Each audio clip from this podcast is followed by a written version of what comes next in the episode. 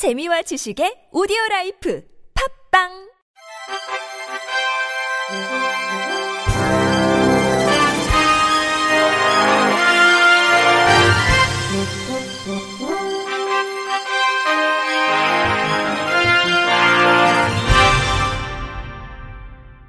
청취자 여러분 안녕하십니까? 5월 3일 화요일 KBS 뉴스입니다.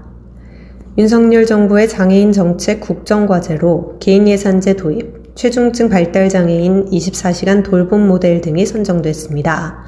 제20대 대통령직 인수위원회는 오늘 이 같은 내용의 110개 국정과제를 발표했습니다. 이 가운데 장애인 정책은 세 번째 국정 목표, 따뜻한 동행, 모두가 행복한 사회 속 아홉 번째 약속, 필요한 국민께 더 두텁게 지원하겠습니다. 47번째 국정과제로 포함됐습니다. 구체적으로 장애인 대상 복지 서비스 간의 칸막이를 제거해 당사자 선택권 보장을 강화한 새로운 지원 체계인 개인 예산제 도입이 담겼습니다. 아울러 최중증 발달장애인 24시간 돌봄 모델을 평가를 거쳐 확대하고 발달장애인 거점 병원, 행동 발달 증진센터를 확충키로 했습니다. 또 장애 조기 발견 개입을 위한 서비스 체계를 구축하고 발달 재활 서비스 지원과 어린이 재활 의료 인프라 확대를 약속했습니다. 추경호 부총리 겸 기획재정부 장관 후보자가 장애계가 요구하는 장애인 이동권을 위한 보조금 관리에 관한 법률 시행령 개정에 대해 긍정적 입장을 내비쳤습니다. 정의당 장혜영 의원은 어제 국회에서 열린 추경호 부총리 겸 기획재정부 장관 후보자 인사청문회에서 지난해 말 통과된 교통약자 이동편의 증진법 개정안을 언급하며 특별교통수단 운영비 국비 지원의 견해를 물었습니다. 장 의원은 기재부 소관인 보조금법 시행력을 언급하며 보조금 지급 제외 사업 중에 장애인 특별 운송 사업이 규정돼 있다면서 작년 말 개정안 취지를 살리기 위해서는 단순히 법안 내용 문구가 아니라 예산으로 달성해야 한다고 생각한다. 시행령을 개정해 보조금 지급 대상으로 지정해 국비와 지방비가 균형 있게 운영되도록 국민 앞에 약속을 요청드린다고 말했습니다.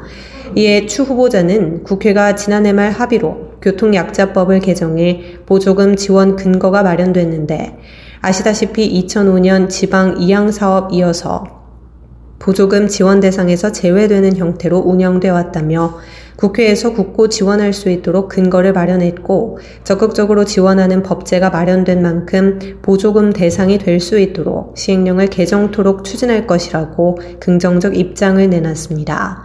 이와 더불어 장 의원은 이날 오전 청문회 당시 기본소득당 용해인 의원이 언급한 장애인 평생 교육시설 운영비 국비 지원을 위한 보조금법 시행령 개정을 다시금 들어 적어도 교육 격차가 나는 장애인 평생 교육시설에 대해서는 국비로 안정적으로 지원해야 하는 것 아니냐고 물었습니다.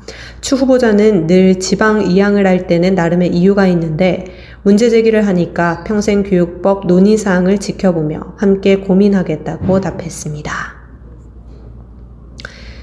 전국 장애인 차별철폐연대가 오늘 서울 지하철 3호선에서 장애인 이동권과 탈시설 예산을 요구하며 이마와 무릎, 두 팔꿈치를 땅에 대는 오체 투지 시위에 나섰습니다.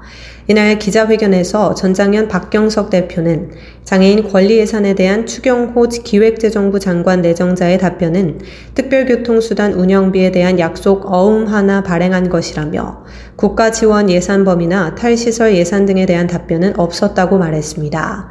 그러면서 검토하겠다는 기재부와 국회의 말을 더 이상 기다리지 않고 행동을 멈추지 않겠다며 추경호 내정자가 면담을 약속해 줄 때까지 출근길에 지하철을 기어서 타겠다고 밝혔습니다.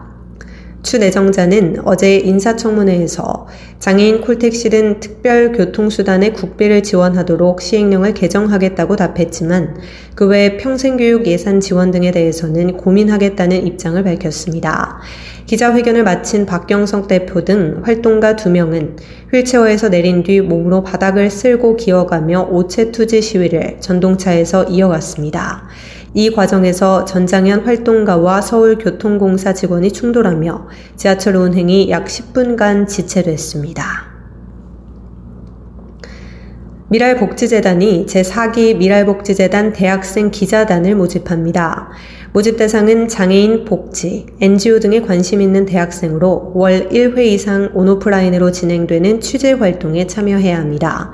선발된 대학생 기자단은 7월 8일 발대식을 시작으로 12월까지 6개월간 미랄복지재단의 주요 사업 현장을 취재하고 콘텐츠로 제작하게 됩니다. 미랄복지재단은 대학생 기자단의 취재 역량 강화를 위해 현직 기자를 초빙해 보도자료 작성, 사진 촬영 등 실무 중심의 특강도 운영합니다.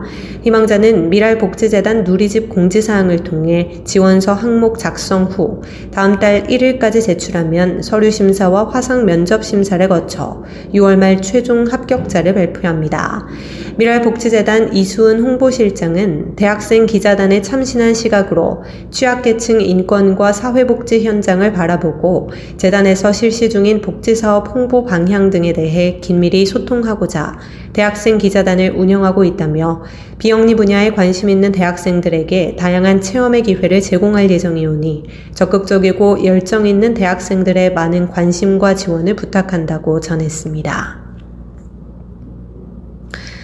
보건복지부가 여러 부처에 흩어져 있는 복지 서비스를 국민들이 쉽게 이해할 수 있도록 2022 나에게 힘이 되는 복지 서비스 안내 책자를 개정 발간했습니다. 이번 안내 책자는 약 450여 종류의 전 부처 복지 사업을 기준으로 올해 새롭게 도입되는 사업과 변경되는 내용을 명시해 국민이 일상 속에서 복지 서비스를 쉽게 이용할 수 있도록 구성했습니다.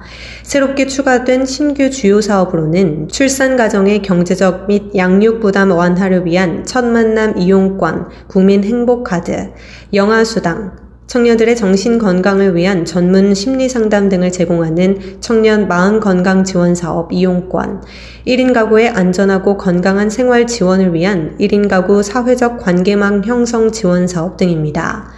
복지부는 더 많은 국민이 보다 쉽게 사회보장제도를 알고 이용할 수 있도록 읍면동 행정복지센터, 주민센터, 지역자활센터, 고용센터, 공공기관 사회복지시설 등 전국 8천여 개 기관에 책자를 배포하여 누구나 활용할 수 있게 할 예정입니다.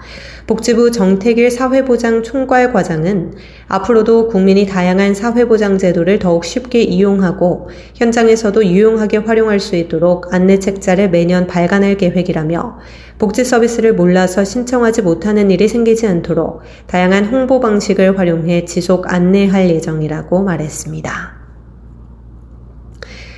한국장애인 문화협회가 제17회 대한민국 장애인 문화예술대상 후보자를 오는 7월 8일까지 접수받습니다.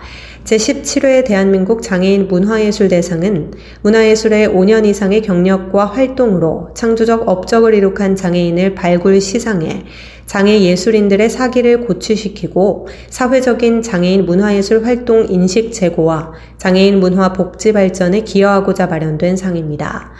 문학, 미술, 음악, 대중예술 부문으로 후보자 추천을 받으며 심사를 통해 통합 최고점자인 대상 수상자에게는 대통령 표창과 트로피 천만 원의 상금이 수여됩니다. 차점자인 최우수상 수상자에게는 국무총리 표창과 트로피 500만 원의 상금이 수여되며 부문별 우수상 수상자에게는 문화체육부 장관 표창과 트로피 300만 원의 상금이 수여됩니다. 또 공로상과 특별상 수상자를 선정해 시상합니다. 올해 예술대상 시상식은 11월 10일 지타워 컨벤션에서 개최할 예정입니다. 끝으로 날씨입니다. 오늘부터 모레까지 전국이 맑겠으나 제주도는 모레 가끔 구름이 많겠습니다.